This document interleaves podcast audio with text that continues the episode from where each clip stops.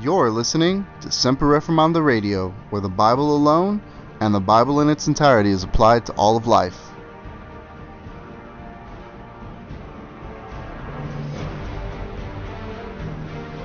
There are many people who do not want to hear the truth because it will shake up the false hope they have that they're going into heaven when indeed they are not.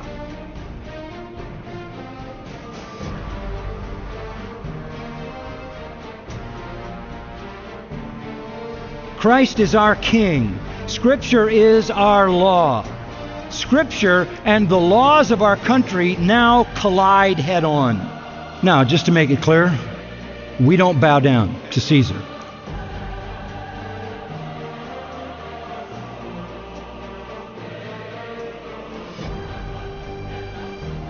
So, what does Paul do when he gets his big shot at the Areopagus? Watch him. Now, not only has Paul not compromised in order to get here, but once he's here, he says, Your worldview is wrong, your philosophy is wrong. It's not just wrong, it's an affront to God. You ought to know better, you're in sin. But the good news is, God has extended to you an opportunity to repent.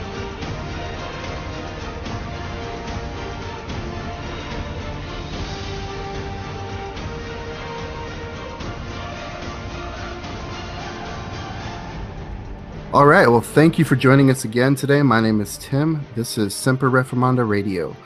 And just to remind everybody, we are part of the Bible Thumping Wingnut Network. There are a couple couple of other podcasts out there to check out.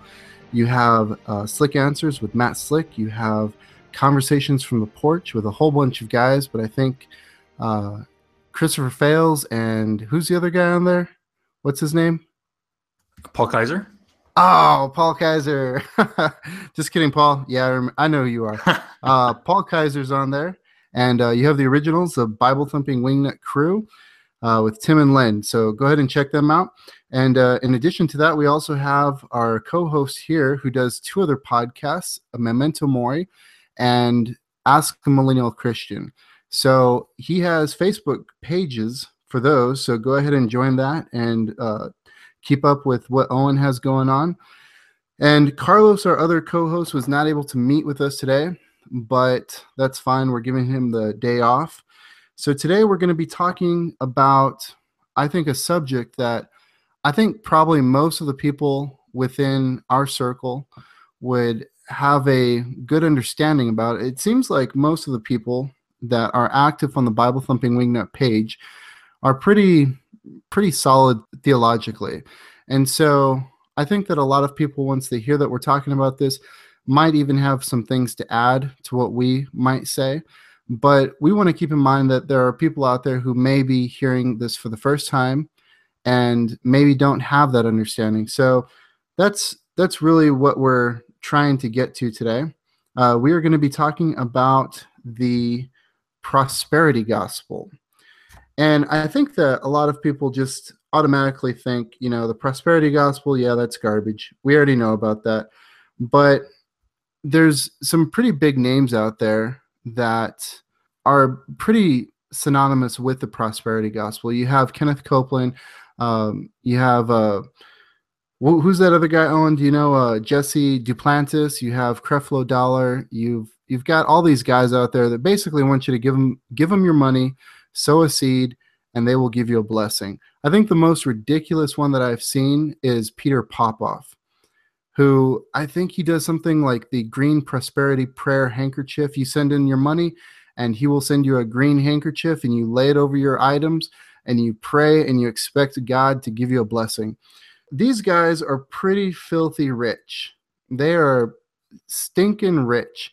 Uh, most, some of them, some of the big names like Creflo Dollar, Kenneth Copeland, they have million dollar jets, they have million dollar homes.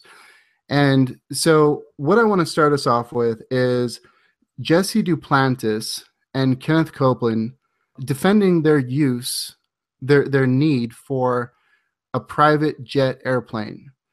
And this really, I think, just highlights the absurdity of the prosperity gospel. So let's go ahead and play this clip, and then it's it's about five minutes long, and let's go ahead and play this clip, and then we will get into what the prosperity gospel is, what the gospel is, and why it's basically wrong. And um, we'll get into some scripture. All right. But first, before I read the scripture, Amos chapter 6. Brother Copeland, I was flying home from a meeting, and I had come out of a glorious meeting. I had just finished, me and Creflo Dollar were preaching, had a glorious meeting. So I was, for lack of a better way to say it, I was spiritually high. I said, people were saved, touched, and blessed.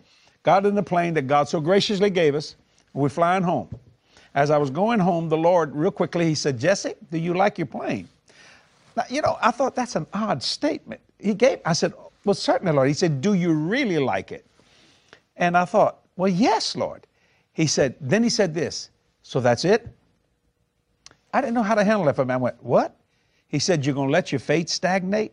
Now, when he said that, that shocked me. I went, whoa, wait. I literally unbuckled my seatbelt, my plane. I stood up. My pilots looked me and said, do you need something? I said, no, no, I'm talking to God right now. And he, and he went back to flying. I said, Lord, I don't think I was letting my faith stagnate. He said, So this is all I could ever do. I said, You want you you're trying to tell me something? He said, Go to the book of Amos.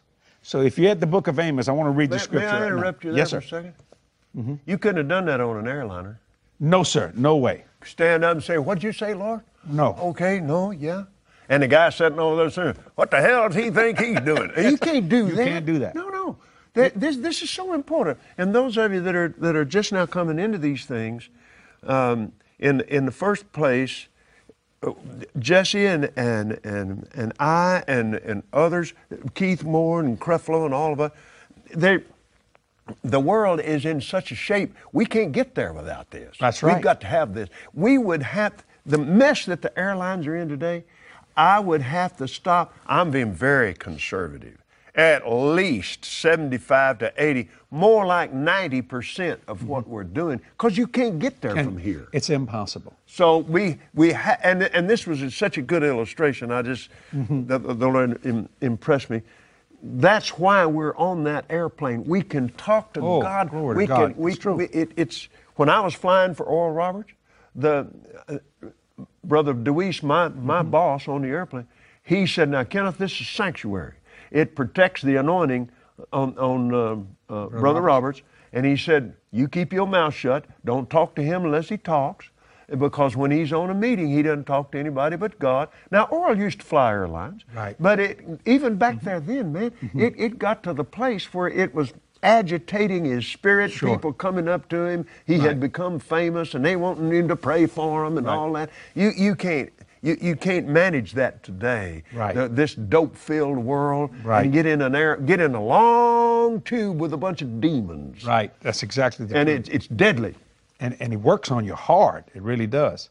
So I, anyway, I, I wanted to make that clear so the devil can't lie to you and say, "See there, them preachers spending all that money just just fat cats riding around." No, we're not. We're in business to do. Listen, I could scratch my flying itch with my little single-engine open cockpit airplane. Right. I just come home and fly around in that and scratch my flying itch. That doesn't have nothing to do with that. But Right. we're in we're in we're in soul business here. Right. We, we got a dying world around us. We got a dying nation around us. That's right. And we can't even get there on the air. You, ca- you can't. Let, let me give you an example before I read the scripture. It, some people say, why do you need an airplane? It started out about a couple of weeks ago. I, I was in Fort Worth. I preached for, on a, a Sunday, a Friday night and a Saturday. I was in Fort Worth preaching for Jerry Savelle. Sunday morning, I was in Boston, Massachusetts. Monday, I was in New Orleans. Tuesday, I was in Chicago. Wednesday, I was in Raleigh, North Carolina. Thursday, I was in New Orleans. Friday, I was in San Antonio, Texas. Saturday, I was in New Orleans. Sunday, I was in another city. I actually have a Delta captain that lives close to my house. I brought him that schedule. I said, Can you fly this? He said, No, and I wouldn't. If How, when do you sleep? We're about the On the farthest- On airplane. the airplane's the Come only way I can grab it, see.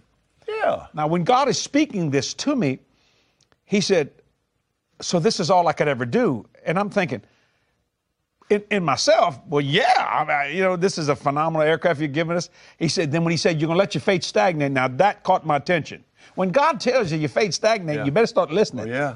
So, and I thought, stagnating? You I'm- can't stay here. Yeah. You got to do this or you're going to do this. He said this You're on control, cruise control.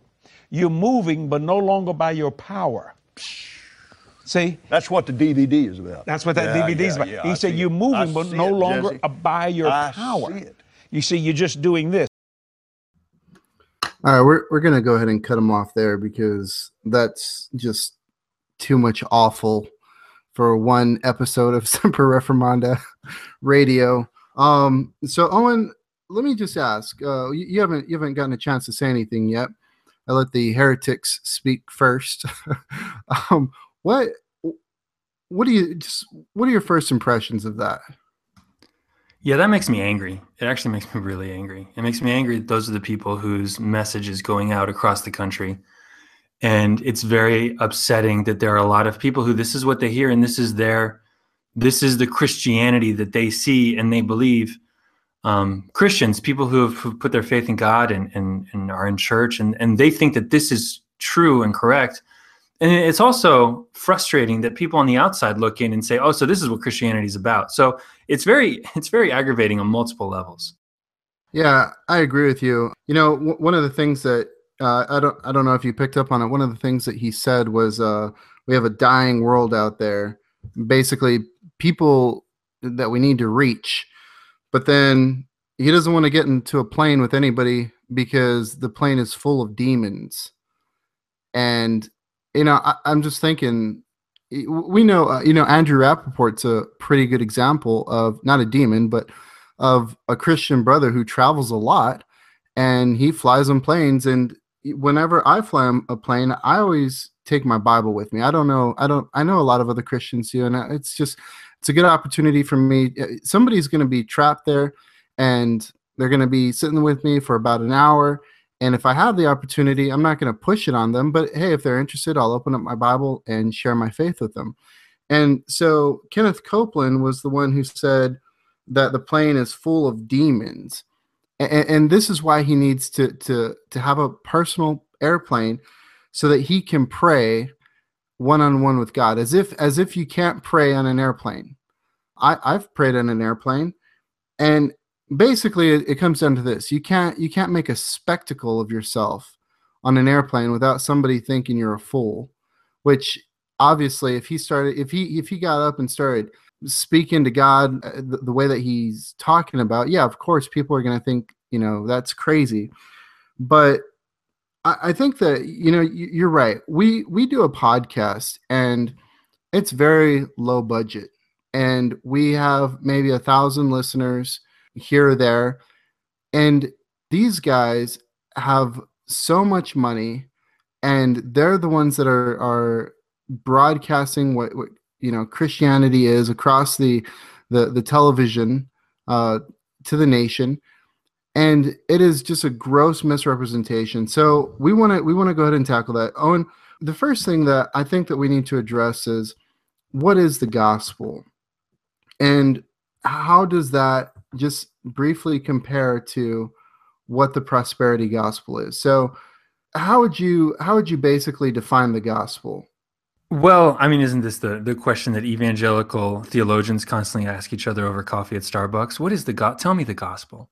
Um, I, I, think there are there are there are multiple variations to say the same thing. If you just ask me that question right now, I would say the gospel is that uh, God became flesh in order to take on the penalty of sin and redeem a people to Himself. That's what I would say. Now, that obviously contains uh, some words that might need uh, definitions, like for example, redeemed. Um, and so to flesh it out a little bit more, uh, you you know, if I were giving a gospel presentation to someone, for example, I would say you are a sinner, you are at war with God. Um, he is offering you a chance to come to peace. Uh, you have to lay down your arms and believe in Christ, and you will be restored into the kingdom of God. Um, that's that's one way that I would put it. W- what about you? I think a lot of people identify gospel as meaning good news. And so basically, something historic has happened that is good news. And that is that God became a man, that he died on the cross uh, for your sins, that he lived the, the perfect life, that he died on the cross. And the good news is, is that you were once his enemy, but now you are reconciled to God through faith in Jesus Christ alone. And so that would be the way that I would sum up the gospel. But when when we look at the prosperity gospel, the prosperity gospel is basically good news that is is really not good news because it's not promised to you and ultimately the the the news that the prosperity gospel puts forth really ultimately isn't even good news when one stops to think about it but the prosperity gospel is basically a distortion of the true gospel. So whereas the gospel is good news you are reconciled to Christ through faith and there's tremendous hope in that and you have something to look forward to now. Whereas prior to prior to that you were a sinner under god's judgment you were a child of wrath. Well the, the prosperity gospel basically comes in and replaces that good news with another good news. Good news god wants to give you something here on earth in exchange for you sowing a tithe or you giving money to this ministry. And this is why a, a, lot of times we see the prosperity gospel. It's it's uh, the prosperity health and wealth gospel but the prosperity gospel appealing to uh, financial status and uh, health status so the lie basically is that god wants you to be healthy and god wants you to be uh, he, he wants you to be healthy and he wants you to be wealthy and so when i look at when I look at, uh, you know, it's it's interesting because I recently uh, talked about the Roman Catholics, and I tried to answer the question, "Are Roman Catholics saved?" And I answered it basically by saying no, that they're not saved, and that was, uh, I believe, episode 18. So if you if you want to go back and check that out, you definitely can. I would encourage it. But I'm reminded of uh, what actually started the Protestant Reformation, and it was the issue over indulgences there was a a man by the name of uh, he was an archbishop of uh, Mainz, Albert of Brandenburg, and he basically he literally bought his office, and so he borrowed a huge sum of money from the bank uh, with Leo's uh, with Leo's authorization and began selling indulgences in Germany. Now Luther saw this, and as soon as he saw it, he basically became outraged, and this is what uh, led him to write the 95 Thesis, and and uh, which eventually sparked the Protestant Reformation. So Albert's chief salesman was John Johann Tetzel, who traveled from town to town selling forgiveness as if it were a sack of potatoes or a pair of shoes. Tetzel's catchy chant went like this: "As soon as the coin in the coffer rings."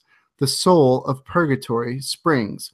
And so they were basically selling salvation. And, and I, I, think I think back then it was people's desire was in the afterlife to to not experience the the uh, the flames of purgatory. And that's that's a whole a whole nother Catholic issue that that we need to get into. There is no purgatory.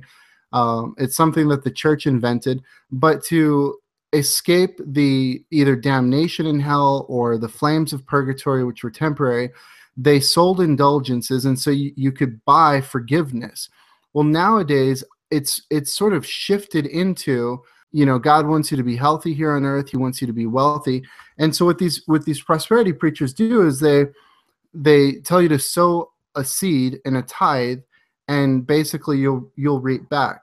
Now in Acts chapter eight, this is I think where we have the first example of somebody trying to buy something from God because when you when you when you tithe and when you you give your money to the church merely to get something back or because you think that you're sowing a, a seed and you're going to reap a harvest you're basically trying to buy something from God so I want to take you to Acts chapter 8 verses 18 through 20. It says, Now when Simon saw that the Spirit was given through the laying on the hands of the apostles' hands, he offered them money, saying, quote, Give me this power also, so that anyone on whom I lay hands may receive the Holy Spirit.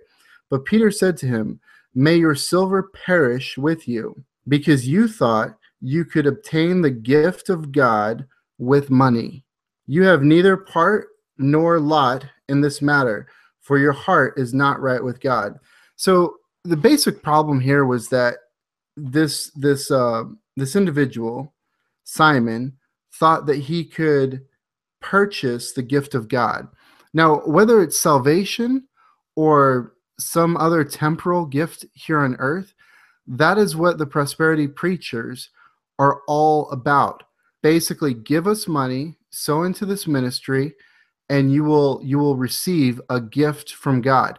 Now, I, I want you, I, I, if you ever get a chance to listen to guys like Peter Popoff, that rank heretic, listen to what they say. They say, sow a seed into this ministry and expect a gift from God. That's basically what they're saying. And we see that what Simon basically does is that Simon basically tells, no, no, I'm sorry. So we see that what Peter does is that basic uh, he tells Simon, may may your silver perish with you. And he's not saying may you may you perish with your silver, but he's he's basically recognizing that you're not saved and you're going to die. May your silver perish with you. I, I think that we need we need to go back to recognizing that whether it's an eternal gift or whether it's a temporal gift, it doesn't matter. You cannot buy a gift from God. And, and if you just stop and think about that for two seconds, uh, you don't buy gifts. And so, if salvation is a gift from God, as it says in uh, Ephesians 2 8, if salvation is a gift from God, then we would say to the Roman Catholics, you can't earn this gift. So you can't work for it. Your, your, your good works are merely the product of your salvation, they're produced by your salvation. They're not uh, means by which you merit your salvation. And then we would tell the prosperity preachers, you can't buy this gift. You can't buy favor from God. And so, uh, Owen, did you did you have anything to add to that? No, I mean we'll we'll discuss more as it unfolds for sure. All right, great. I, I want to ask this question, and and maybe we can tackle this together why is the prosperity gospel dangerous? And I was speaking to uh, a friend at church who came out of the prosperity movement, and she was still having a little bit of difficulty with reconciling the, I guess, why it was bad, uh, seeing why it was bad. And one of the things that, she, and I think it's funny because so many of us tend to do this. We, we think that because it's positive, that it's therefore good if it makes people feel good, if it if it's uplifting, if it's encouraging, then it's just automatically it's a shoe and it's good, and it, it's you know it gets a pass. And so the problem that she was having was basically this. Well, I think that these churches they want people to be encouraged, and they want you know they they want people to leave the service feeling good about themselves and having hope that you know their circumstances are going to get better, that life is going to get better. And you it was I had a very difficult time trying to tell her no this this prosperity gospel this this stuff that you are listening to is actually dangerous it's not it's not that it's not that christians like i want you to leave church feeling uplifted and and i want you to feel feel encouraged at the end of church i don't want you to go away in in in sorrow but there is a is a time in church when it's okay to feel convicted. It's okay to feel bad because the the the gospel needs to be preached, and you know uh, the pastor needs to preach against sin. So, why is the prosperity gospel dangerous? You have any thoughts on that? Absolutely, I do. Especially because the prosperity gospel has almost completely taken over Christianity uh, overseas Christianity in many parts of the world, including Eastern Europe, where I am right now. So the problem is reasons for why it's so appealing to, to, to places like Eastern Europe, where people are poor, where people don't have any control over their lives, where they're at the whim of a government that just pushes them around and is irresponsible and, and has no accountability. This is a this is an interpretation that offers them some sense of hope uh, in not just spiritual things but material things that they currently lack right now and that's same reason that it's gained in popularity in africa and in south america unfortunately this is one of the main exports of american and anglo christianity so why is it so dangerous it's dangerous because uh, fa- it, it, it undermines the foundation of the gospel, which is faith in Christ uh, brings a restored relationship to God. And then we read, if you read scripture, you'll, you'll see suffering everywhere, right? If, um, uh, you will take up your cross daily and follow me. Well, that's not like put your golden cross in your jet and fly around the world. Or um, they persecuted me, they'll persecute you. Or Paul lists all of the sufferings that he went through in order to preach the gospel. And that's at odds with this version of the gospel, which says, believe in Jesus, and it's a decisional theology, it, it's always decisional. Believe in Jesus, and he will give you everything that you need and then more. Your cup will overflow. You are more than a conqueror. Test God with the tithe, and he will pay you back uh, multiple 10, 20, 30, 60, 100 times. And it takes people's eyes off of Christ and God and the work of redemption and instead sees the, what Christ purchased on the cross is material blessings and benefits. And that's fundamentally that's that's that's putting your faith in Jesus in a different thing. Like when we put our faith in Jesus, it's also you submit to him as Lord, like repentance, repent, metanoia, turn around, change direction. You turn from yourself and towards God. But here you're not turning from yourself, you're sort of taking a detour through God to get to yourself, to get to the the better, more prosperous, happier a luxurious version of yourself. It's not about denying yourself, it's about pleasing yourself. And it's very, very, very tempting, very enticing for people who live in poverty, which is one of the reasons that it spread so much in America um, in the Pentecostal movement, specifically in the history of Pentecostalism. Uh, one of its strengths and one of the best things about it, it was in Christianity of the dispossessed, of the outcast. It was a movement of people outside of the church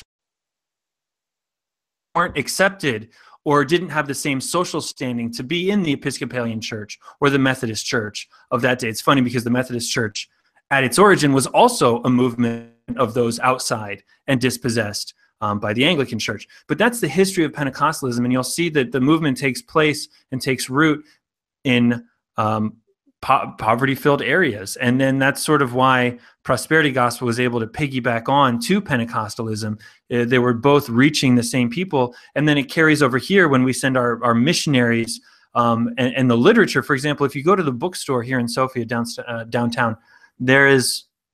Um, the entire bookstore is, is prosperity theology. They have a shelf for Creflo Dollar. They have a shelf for Benny Hinn. They have a shelf for Joel Osteen. They have a shelf for uh, T.D. Jakes, Kenneth Hagin, Kenneth Copeland. These are the people who they're promoting. These are the books that are translated into Bulgarian. If you want a solid book, it's very difficult to find. I searched the entire bookstore. I found one book by R.C. Sproul, two books by uh, John Piper, and oddly enough, Calvin's Institutes. And that's it everything else was prosperity theology. And so if you're a new believer and you come to faith in an area where there is no historic church, right? Here the the historic religion is orthodoxy, um, which has nothing to do with the people and the people know nothing about Christianity. Um, and so there is no there is no biblical teaching here. You have you, you can only learn what's given to you. And here in this context, what's given to you is prosperity theology. And so the gospel to these people is if you have enough faith, you can speak your prosperity into existence. That is Christianity in this part of the world, because that is not Christianity. Yeah, I think I think one of the things that we have to recognize is that um, those who are teaching prosperity, uh, the the prosperity gospel, they are basically the fulfillment of a wolf in sheep's clothing, uh, trying to prey on the uh, the people for their own gain. And um, you know, I'm reminded of the verse in uh, Second Timothy uh, verses four, uh, Second Tim, uh, First Timothy chapter four verse three. It says, "For the time is coming when people will not endure sound teaching, but having itching ears, they will accumulate for themselves teachers to suit their own passions." So really really what's going on here one of the reasons i think it's so dangerous is that if you are in a church where you are being fed prosperity gospel, you are very likely, highly likely, to be sitting under a false teacher, a, a somebody who I would say is a rank heretic, a wolf in sheep's clothing, who wants to prey on people for his own his own temporal gain. The other and and so you have to ask, okay, so so why do people why are why are people sitting under that that teaching? Well, look at what the verse says. It says that they will accumulate for themselves teachers to suit their own passions. The reason that Benny Hinn and, and all these all these rank heretics are, are up there is because people want to hear it. People people want to be told that they can be rich if they have enough faith or if they give if they give ten dollars they can give get a hundred back. That sounds like a great investment deal. I don't know anybody if that investment deal was real i don't know anybody who wouldn't take that but the people accumulate for themselves. They prop them up.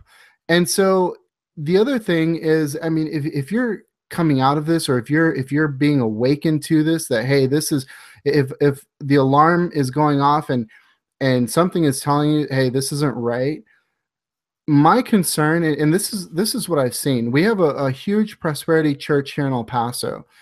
And my what, what i've seen is that the people there they don't know the gospel but they think that they're the friend of jesus that you know jesus is their homeboy and which is such an irreverent thing to say but the people that I've talked to there, they do not know the gospel.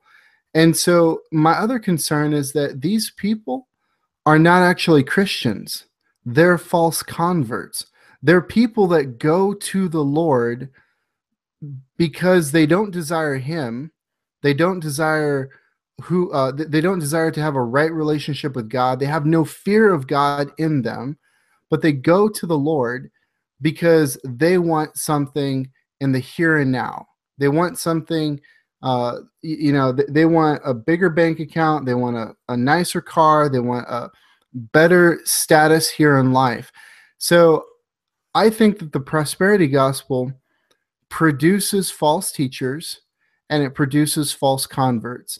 And the tragedy is that many people, I think, will die in this system believing that they have the favor of God and you know, one of the verses that I referenced in uh, when when I talked about the Roman Catholics was Matthew seven twenty one through twenty three, and I, I just want to go to that real fast because I, in my other lecture, this is one of my I like this verse, but I reference this as hey, this is talking about Roman Catholics, this verse right here, but now I'm going to say hey, this verse is actually also it's also talking about people in the Word of Faith movement. It's talking about people in the prosperity movement. It says, Not everyone who says to me, Lord, Lord, will enter the kingdom of heaven, but the one who does the will of my Father who is in heaven. On that day, many will say to me, Lord, Lord, did we not prophesy in your name and cast out demons in your name and do many mighty works in your name? And I will say to them, I never knew you. Depart from me, you workers of lawlessness.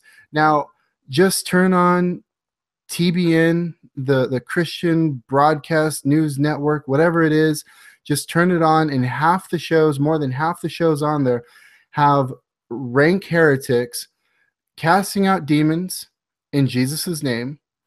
They have, uh, and that, that's not to say that that doesn't happen. Of course, I think that demon possession it's it happens, and I think that that stuff is real. But these people are making a spectacle out of it and fabricating events that I don't believe that are actually happening. And the other thing is that they prophesy in Jesus' name. They uh, they do many mighty works in in His name. You can look at Benny Hinn uh, waving his arm, and everybody falls down, and everybody's healed. And it's really funny because I think Dateline or one of those news agencies sent in a spy and pretended to to be healed, and he just made a spectacle and made a fool of himself. And so these are the types of teachers that these people are sitting under. If I were giving advice to anybody out there who is attending a, a church that is going to twist scripture and appeal to the flesh, I would say run, get out of that church, and you know, see if you can take anybody with you when you go, because the church, I believe, is more than likely filled with false converts. Now, that's not to say, I want I want you to hear me. That's not to say that every person in there is lost or that they can't be saved. So please don't misunderstand what I'm saying. Of course they can be saved. The whole reason that we do this podcast and, and we do stuff like this and we we we preach the, the gospel is so that people will be saved out of these false uh the, these false ideologies, out of these false teachings. So um let me see. Does that on do you think that kind of answers the question why we think that the prosperity gospel is dangerous? Yeah, I mean, fundamentally, it, it does the opposite of what the gospel is supposed to do, and it turns you in on yourself. It's all about getting more things for yourself. And, you know, we're not proponents of the reverse, which is a, a poverty theology that the idea that somehow if you're poor, you're more holy. We don't believe that. But the fundamental desire should not be to enrich yourself. That's not what Christ's sacrifice was about. For an example, I hear I heard a, a preacher come out regular Sunday morning service, and this was the invocation. This was the call to prayer, the call to worship. He said, quote, God wants you healthy, he wants you wealthy, and he wants your relationships restored. I, I was in, I'm like, that's that's the critique of you. I, you're not supposed to actually embrace that formulation. That's what people outside accuse you of believing. God wants you healthy, He wants you wealthy, and He wants your relationships restored. Okay, fine. What's the barrier to that? What's the barrier to that? If that's what God wants, why is it not happening? Well, the barrier to that is your faith, right? Well, then if you don't have enough faith, it's not going to happen. Or who knows what the devil's taking it away. I don't know, which makes God uh, not very powerful. But fundamentally, what if that's the message that you're hearing? What happens 10, 15, 20 years later after you became a Christian so that God would fix all your problems? What happens is you fall away from the church and you see that Christianity is a sham and you don't come back. And that's exactly what happened in Eastern Europe, in Russia, in Bulgaria. In the 1990s, after the Soviet Union fell, there was a wave of uh, revival, a wave of people going to public events, professing faith, making decisions, going to churches, going to camps, and almost none of those people are here now. Almost none. This is the new burned over district. This place saw revival in the 90s and it's gone. People tried it, it didn't work, and they've abandoned it. And now they want nothing to do with Christianity. Why? Because we're seen as a cult. People think that all Christians want to do is take your money away from you. Literally, family members will warn other family members don't go to church. It's a cult. They're going to take all your money away and separate you from the family. Why? Because that's what was preached and that's what was done. And the results of it have been catastrophic for the church and catastrophic for the gospel witness. Now whenever i go anywhere i'm automatically seen as a cultist who just wants to take their money away. That's it. And those people are way harder to reach than if they had never gone through the lie of uh, the prosperity gospel. Yeah, one of the things that you that you mentioned was that these people once they hit hard times that they fall away, and I think that, that that's a really good, uh, really good point to bring up because I, I basically said that the prosperity gospel produces uh, false believers, false false converts, false brethren, people who think that they're saved and are actually not saved. And you have to really think about this. You really have to work through this because I, I, I know that there's a lot of people who say, well, I was saved uh, in the prosperity movement. No, you weren't. You were saved in spite of it. And thank God for that. And I, I know some people who, uh, you know, I was telling somebody, hey, don't listen to TD Jakes. He's bad. And somebody was like, well, I was saved in TD Jakes' church. And it's like, well, no, you, were saved not because of what TD Jakes was saying, but you were saved uh, in spite of what TD Jakes was saying. And uh, TD Jakes denies the Trinity. So if anybody out there is wondering why I'm saying that TD Jakes is bad, he denies the, the Trinity. Um, and he is also a, a prosperity preacher. Uh, but both you and I agree that you can't lose your salvation. So what's happening when somebody falls away like you said they, they become disillusioned and and i'm saying that they're that they're false converts in first john 2.19 it reads, They went out from us, but they were not of us. For if they had been of us, they would have continued with us. But they went out that it might become plain that they were all not of us. So basically, they leave the church, and that's a manifestation of, the, or that, that's God revealing that, hey, they, they weren't Christian. And if they die in that state, then that's just further confirmation that, hey, these people who who came to quote unquote Christ and became very disillusioned when they their their dreams and their hopes weren't met and they left the church and they left the faith and they now deny Christ, it's revealing, hey, they, they really weren't saved. Because if they were saved, they would have continued with us. And there was another uh, let me let me pull it out. There was another verse that um uh well, while you're talking about that, I was I was converted in a charismatic context. I became Christian in a church in Russia that was charismatic, prosperity gospel, of course. And we had services were three hours long, and there were two sermons. The first sermon was about 20 to 30 minutes, and it was always on money, and it was before the tithe. It was some inspirational thing about some businessman, Andrew Carnegie, um, Ford, uh, Rockefeller, some famous titan of industry who got rich from nothing. And if you sow your seed and give your tithe, the same thing can happen to you. That was the first sermon every single time. And then the the the offering was collected.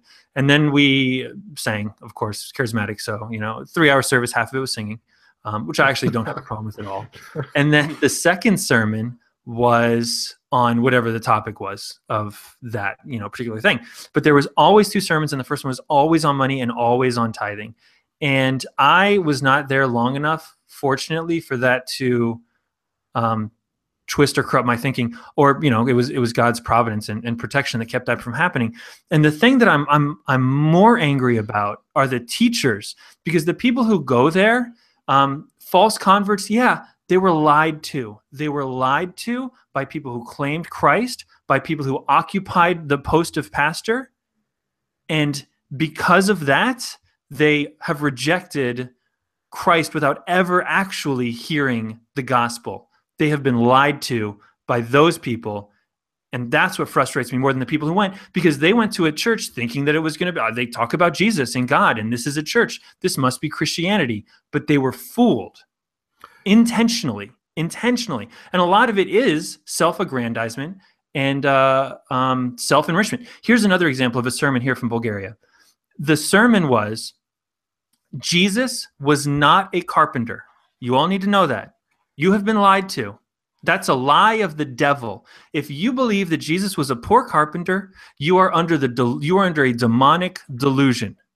The truth is that Jesus was a construction entrepreneur. Jesus owned a massive construction corporation in the first century. And if oh you want to be rich like Jesus was, then you need to know the truth about Jesus. Because when you look at a poor Jesus, you're bringing poverty on yourself. You need to look at the rich construction entrepreneur Jesus so that you can bring riches onto yourself. That was a sermon that I heard here. You know, it's funny because uh, I think they all just basically teach the same garbage. I here in El Paso, I remember some guy telling me he he, he goes to this prosperity church, and he was telling me that Jesus was actually rich, and uh, his his pastor and I, I actually heard this sermon because I went and looked it up, and this was years ago. I want to say like maybe ten years ago, and it's it's pretty funny because in preparation for this show. I went into the the, the church's uh, website and I, I tried to look for the sermon and I mean, I was trying to find a needle in a haystack because I'm trying to remember, okay, I was at this place and, you know, what time of year was it? I mean, eh, eh, I just didn't find it. But I remember this because we had a big debate over this. And one of the things, before I, I, I tell you what the verse is, I think that, you know, we, we always tout the, the, the, the Berean example to be Bereans, because in Acts uh, 17 11 it says, uh, Now these were more noble minded than those in Thessalonica, for they eagerly took the teachings of Paul and tested it daily to find out if these things were so. And, you know, we, we can, they basically took what Paul said and they, they looked in the scriptures to find out if this is so. And this is where it becomes kind of tricky because Satan, and I, I said this again in, in, in my Catholic episode, uh, Satan can quote the Bible. We, we know that. He, he quoted the, the passage from Psalms 91 to Jesus in the wilderness when he, uh, in the second temptation. So Satan can quote the Bible, but this pastor made a sermon based out of uh, 2 Corinthians 8 9, which, uh, which reads in the English Standard Version So you know the grace of our Lord Jesus Christ, that he was rich, yet for your sake became poor, so that by his poverty, so that you by his poverty might become rich. So this pastor built this whole sermon basically saying that Jesus was was rich in heaven and on earth, but that he gave that up and went to the cross so that you could become rich. And and the riches that he was talking about was material wealth. It was it was just a complete twisting of the scripture. And that uh, that's basically what what we see these prosperity teachers doing all the time. They they they have their Bibles. I mean, we started the episode with with Kenneth Copeland and Jesse Duplantis talking about their need for private jets because they can't do what Acts 1 8 says to, to go into all the world. They can't do that with without their jets.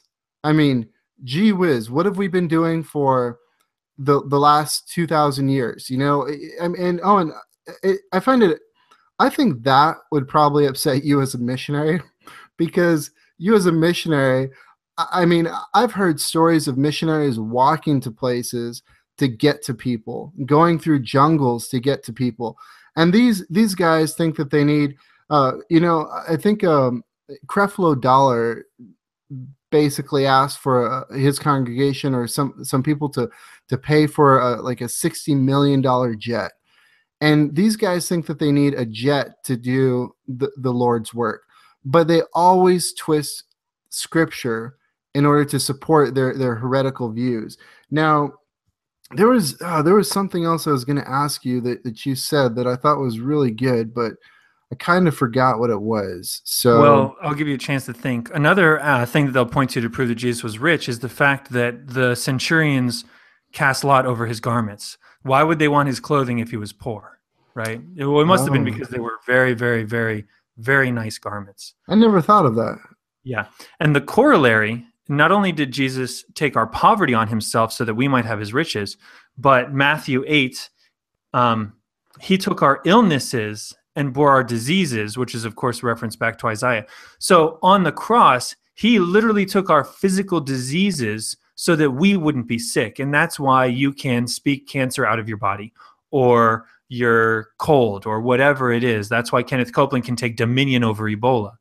Um, but that's not what that verse is talking about. And this is not to say that we don't. You always have to do this caveat. We it, we believe that God heals. We believe that there is divine, miraculous he- healing. We don't disagree with that. But that's not what that verse is talking about. That verse is talking about our sin and our iniquity uh, in the eyes of a holy God, and it's using the Old Testament comparison of disease to do that. And so it's a verse taken and twisted and this is this is the case with almost all lies right it's a little bit of truth and a lot of deception because it's easy to tell an outright lie uh, well to tell that it's a lie. It's hard when there's truth mixed into it. And so for example when he talks about his private jet and they say oh we need this. We need this in order to go to those places so that those people can hear the gospel. Uh, well it's true that in the past and, and currently today, there are places where having a plane is beneficial because the only way to get to them would be by long uh, travels on foot or by sled or by uh, snowmobile. Um, even in America, in Alaska, it, is very beneficial to have a plane. There are a lot of places that are not reachable, um, certainly not easily accessible without a plane. And that's not just true in, in Alaska, it's true in many parts of South America, uh, Africa, Asia, in Russia, it's still true to this day. It's a massive country. There are tribes that, that native groups that live in places that, that don't don't have roads there. um, especially in winter, that are inaccessible. Although some places are actually more accessible in winter. Separate issue. So there is truth in the fact that a plane can be beneficial to reaching certain groups of people. But I'm sorry, you do not need a private jet to go to New Orleans, Boston, Chicago, and Dallas. That is patently absurd. And anytime that you do, say you do, and also these guys are not flying to a village in the bush.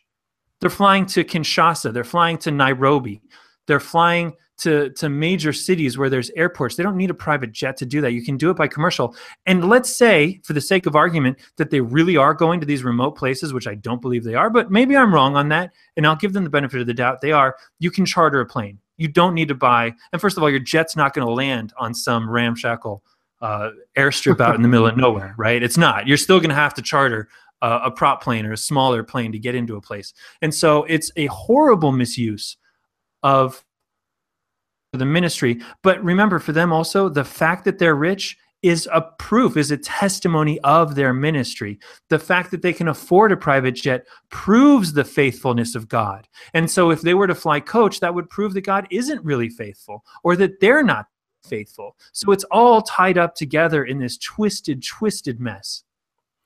Yes, I do know missionaries who suffer to get to the people that they want to serve while these guys are out there lying about their private jets. Yeah, it is offensive. Okay, so I remembered what I wanted to ask you, but uh, I think that you said something really important was that the truth is oftentimes embedded in a lie. And I've used this example, and I just want to throw this out there for people to think about. When when uh, an assassin wanted to poison royalty, wanted to poison a king, right? What, what does he do? Does he does he go up and, and tell him to drink a a, a bottle with black liquid that you know looks like tar that has a skull and crossbones on it. Is that what he does? No. He inserts it into a fine looking meal. And so from the outskirts, it looks like, hey, this meal is scrumptious, it's delicious, it's it's wholesome, it's healthy, but embedded within that is a is a poison that will destroy you. And that's analogous to what happens with false teaching on the outskirts, it's almost like cotton candy uh, theology. It, it looks delicious, it tastes delicious, but there's a poison within it that will will lead you astray that that will that will prevent you from seeing the the true light of the gospel.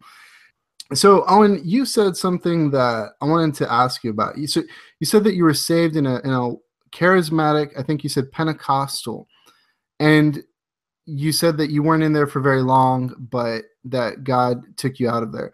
Did you ever think, well, I was saved? You know, did you? Because earlier I, I referenced, you know, that people say, well, there's nothing wrong with it because I was saved in that, and therefore that must be good. Did you ever have to wrestle with that?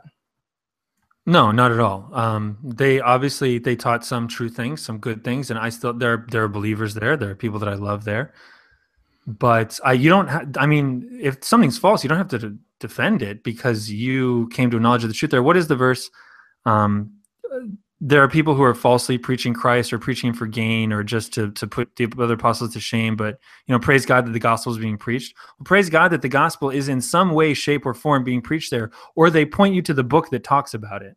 Right. Yeah. Yeah that's good.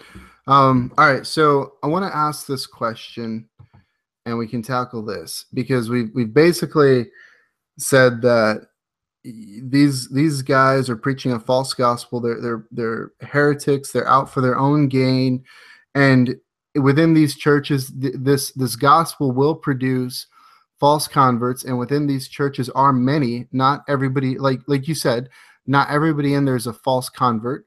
Uh, thankfully, the the the elements of the gospel that are true that are preached are reaching the people that uh, like you that are being saved. But uh, the question that I want to ask is: Does does God promise that you will be wealthy, or does He promise that you will be healthy? Is that is that a promise within Scripture that somebody can can point to and say, "Well, I thought that God wants us to be healthy," and the verse that I'm thinking about that people go to most often is John, I think it's John 10 10, where Jesus says, I have come that you may have life and that you may have it more abundantly. So the question is because and this this is what the prosperity preachers will say is that well God wants you to be healthy. That's his desire for you. But that something is getting in the way. It's either the devil or it's your lack of faith or it's your lack of tithing. You haven't sown a seed into the ministry that they have. So let's go ahead and tackle that. Do you think that God promises wealth and health? And does God desire that you would be healthy and wealthy? No, God does not promise that. And then does God in, does God desire? Well, this this gets into a, a, deeper theological concept. The fact that there are sort of two wills of God: a, a decretive will uh, and a preceptive will, or, or a hidden will and a revealed will. And so there's a certain sense that, yeah, God desires wholeness for us. And that wholeness primarily comes through our restored relationship with God uh, through Christ. And this is also, you may hear in other conversations, the already but not yet. So this is a partial fulfillment of what will be finally fulfilled at the eschaton, uh, at, at the end, at the restoration of all things. We will be healthy.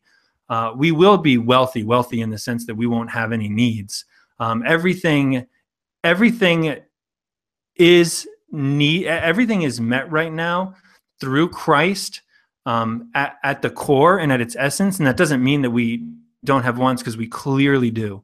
Um, just the fact that we all die proves that we're not healthy and we never will be fully healthy uh, in this life. But when all things are made new, we will be healthy and we will be wealthy and our relationships will be restored. We're just not promised that right now in this life. I yeah, I, I agree with you. I think I think the first question uh, that we have to answer is, you know, does God desire for you to be uh, wealthy and healthy? Uh, in a lot of circumstances, the answer would be no, because God either has a purpose in your suffering or God uh, knows that wealth is a great stumbling block to people. And the other the other question, I think you did a really good job in answering. Uh, you know, does does God promise that to us? Uh, and I want to I want to read um, I want to read something from uh, Randy Alcorn's book titled "Money, Possessions, and Eternity." But the New Testament goes one step further. It demonstrates not only that the righteous may suffer despite their righteousness, but will often suffer precisely because of their righteousness. Quote, Everyone who wants to live a godly life in Christ Jesus will be persecuted. 2 Timothy 3:12. The early Christians consistently suffered for their faith, and they were assured that, quote, your brothers throughout the throughout the world are undergoing the same kind of suffering. First Peter 5 9. So the the Bible actually doesn't promise that we'll have a, a happy and healthy life. The Bible actually promises that because of Christ, you are probably going to suffer in some way. And I'm I'm reminded of uh, of Paul's suffering, and in Second Corinthians 12 verses uh, 7 through 9, it says, Paul writes, So to keep me from being conceited, because of the surpassing greatness of the revelation, a thorn was given me in my flesh, a messenger of Satan to harass me, to keep me from be- becoming conceited. Three times I pleaded with the Lord about this, that it should be that it should leave me. But he said to me, My grace is sufficient for you, for my power is made perfect in weakness. Therefore, I will boast all the more gladly of my weakness, so that the so that the power of Christ may rest upon me. So, one of the significant things I think about this passage is that Paul is suffering, and Paul prays three times. Now, Paul doesn't name it; he doesn't claim it; he doesn't attribute his his lack of his suffering to, you know, I haven't sown a seed into the ministry. I haven't it's not a lack of faith. He recognizes that God has a purpose for him in this suffering.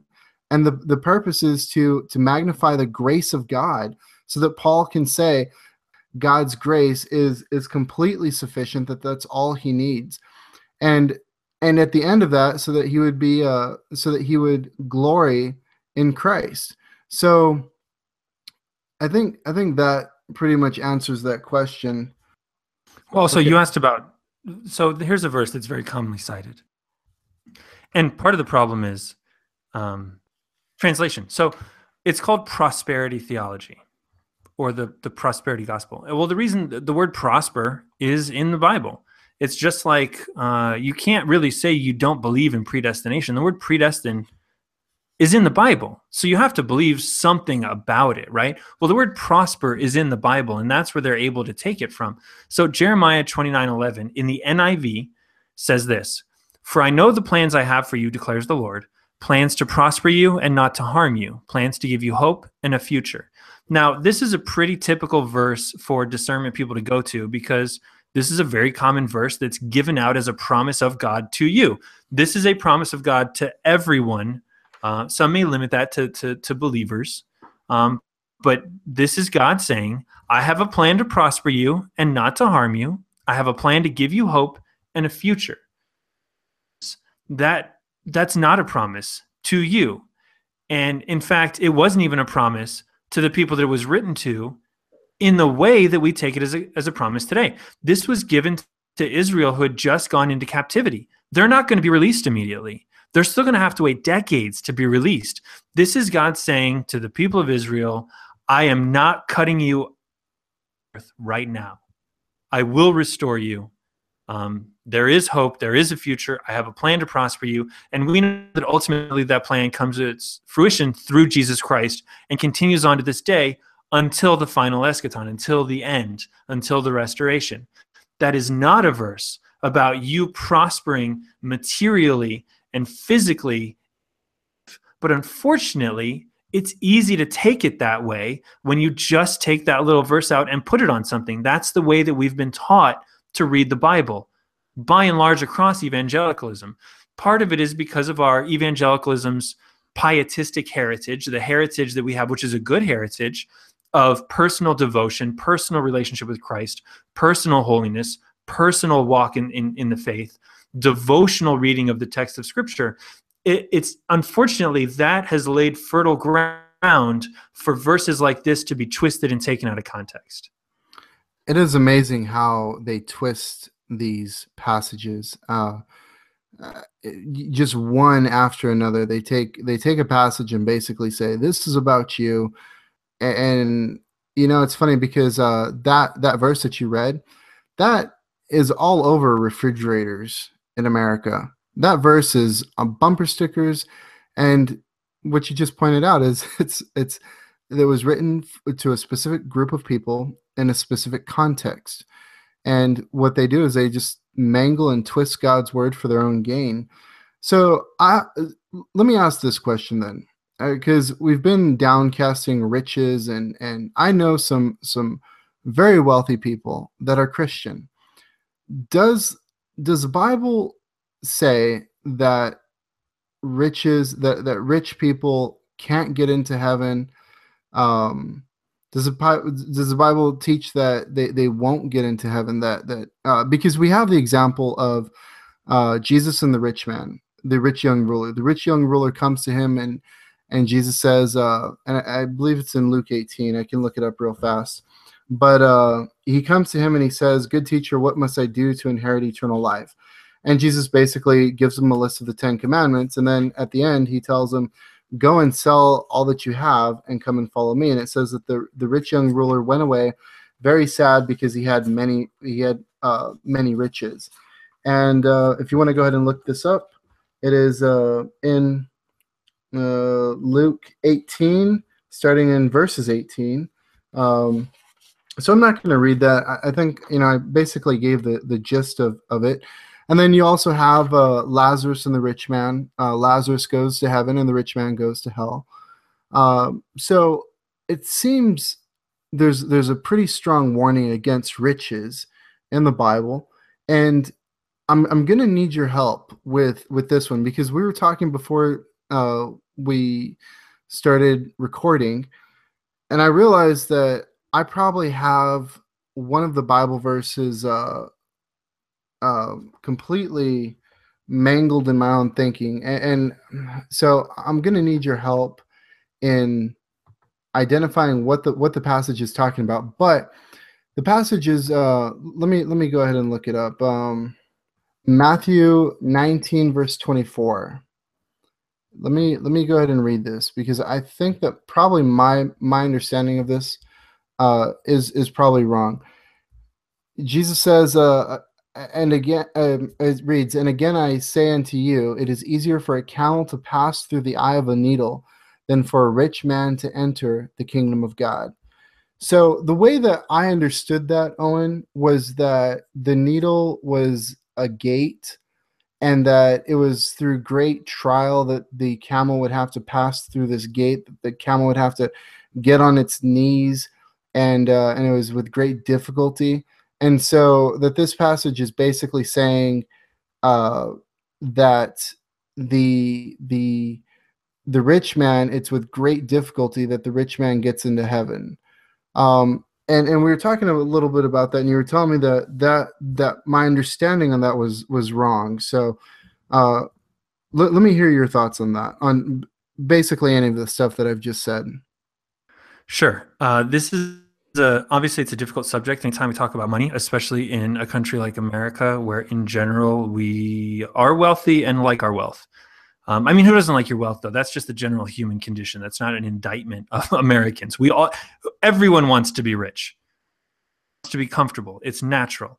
So this particular verse in this context, unfortunately, that interpretation is a lie. It is completely false, and it is primarily used by the prosperity movement to to talk about. So this is one of the most damning indictments of riches in the scriptures and as you pointed out, there there are more than one indictments against against riches uh, that come from the mouth of Jesus. And because this is such a commonly known one, and because it's been used throughout church history, it's one that the prosperity gospel has to militate against very strongly.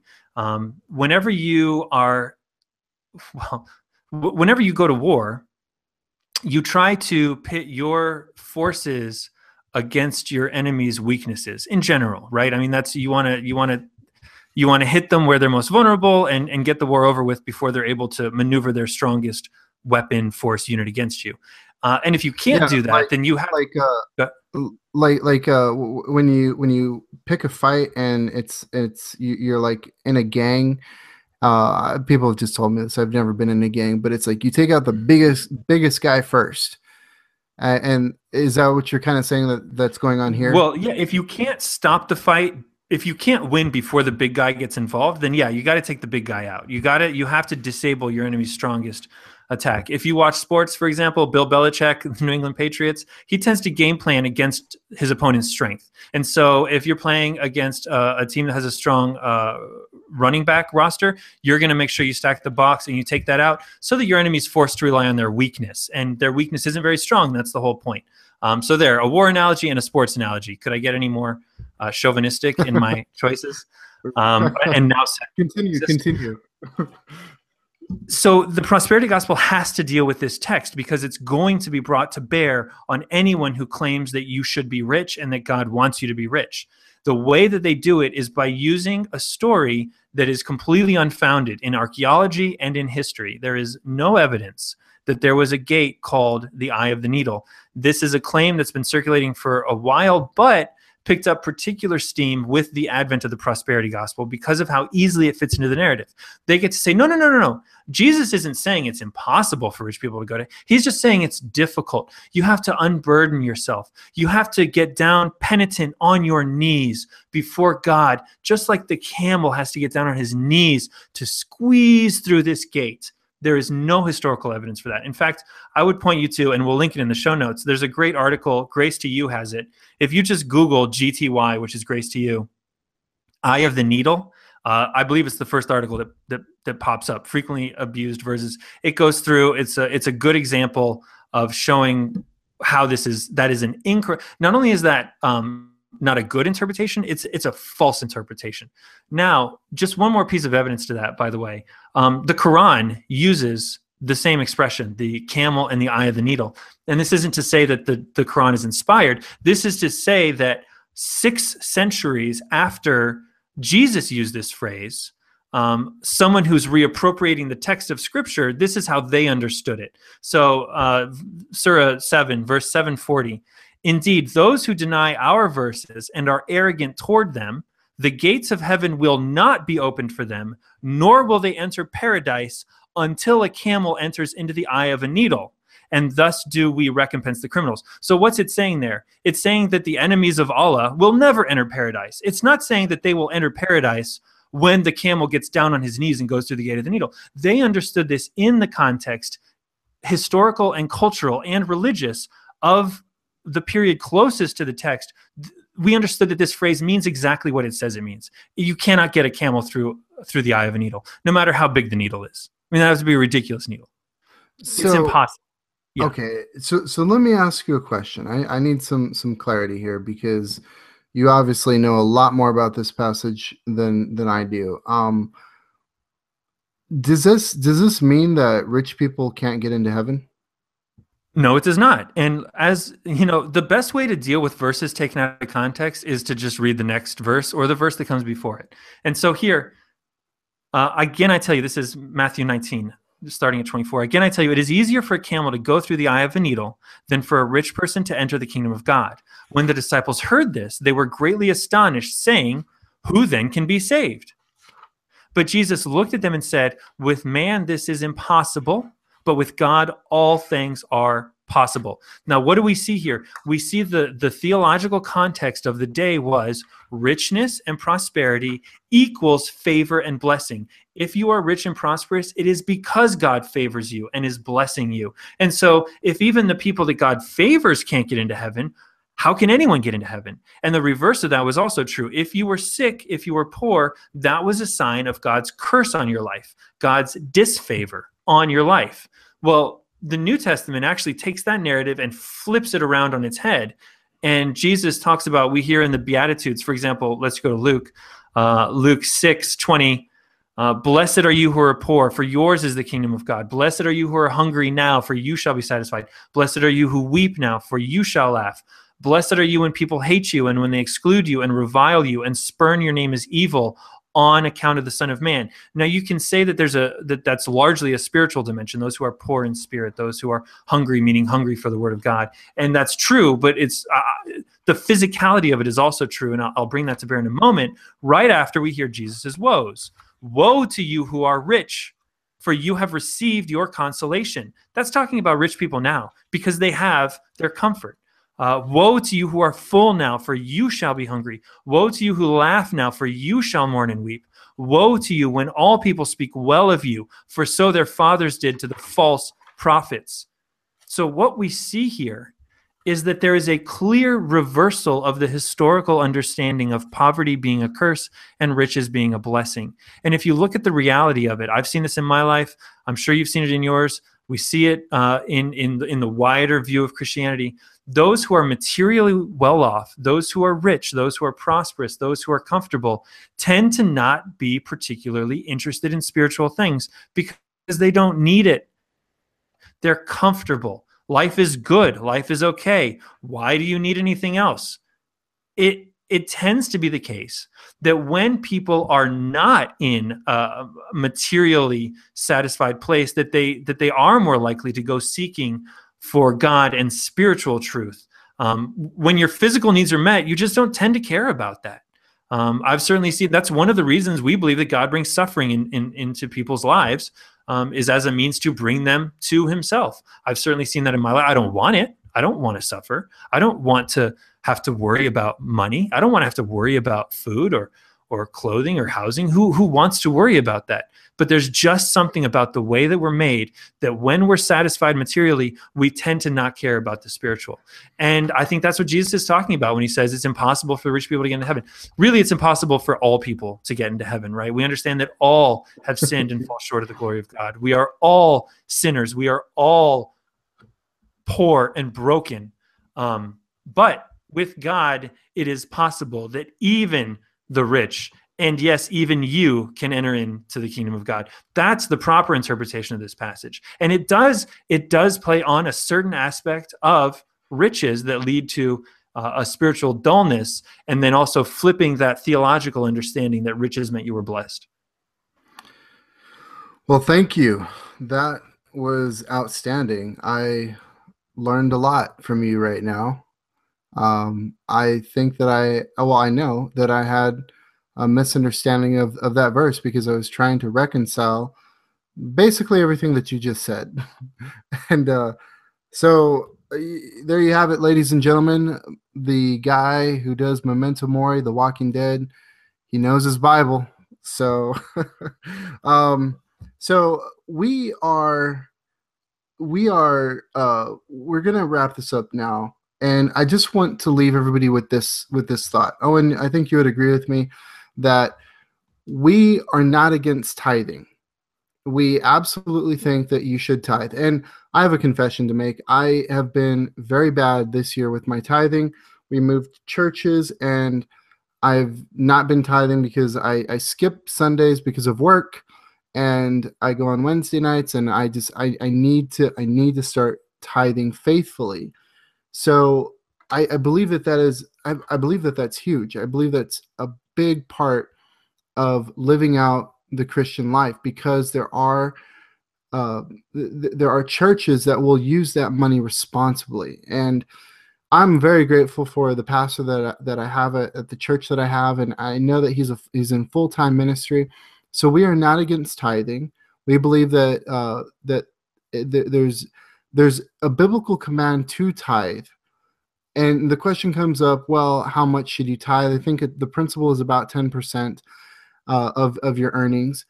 Uh, but the, the bible doesn't I, and i might be wrong on this but i don't believe that the bible commands you how much but it commands you that you should tithe so you can give more than 10% and uh, when you're in need uh, i believe that the church should you know help you out but so you agree with me that that that we should tithe we're not trying to say that you shouldn't tithe but the the what we're getting at is that you shouldn't tithe as a means of sowing a seed to gain a or to gain something from God. That's exactly the opposite of uh, the right motive in tithing. You, you, would agree with that, right? Well, yeah, let me. Yeah, I would clarify. I actually don't like to to use the word tithe because it's specifically an Old Testament word that refers to the Old Testament, uh, the structure of the government of Israel and the maintenance of the temple and the idea that gets twisted for example from this verse in malachi malachi 3.10 bring the full tithe into the storehouse that there may be food in my house and thereby put me to the test says the lord of hosts if i will not open the windows of heaven for you and pour down for you a blessing until there is no more need that's another common verse that's used by prosperity teachers to talk about the tithe now, I believe that we are we are to give sacrificially, and so I hey, would. Hey, let me ask you a question. Did yeah. you just go New Covenant theology on me? Uh, no, I did not. no, I did not. Okay, um, okay. I'm just I'm just kidding. yeah. So uh, you, we are committed. sorry, go, go for it. Yeah. Yeah, well, I mean, we could talk. That would be a great topic to bring up if uh, people who held to New Covenant were actually willing to engage their opponents. Uh, it would be oh, fantastic. No, if they didn't, if like no. if like Michael Brown, they didn't call us unworthy uh, uh and um, whatever. Oof. So right. we're we're over it.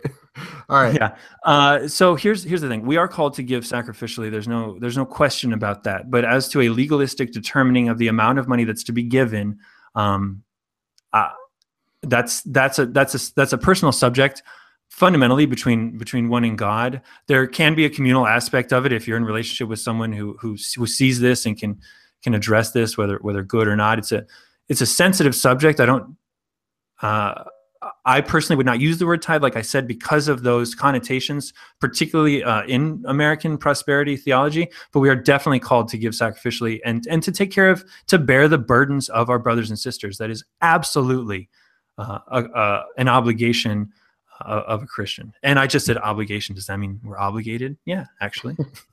yeah, I, I, I, certainly appreciate that. Um, I use tithe because that's the common vernacular of the day and just and i get that. I yeah. get that. I'm fine with that. So i, I want to leave everybody with this that we are to be content in whatever situation that we are in whatever situation that we are facing.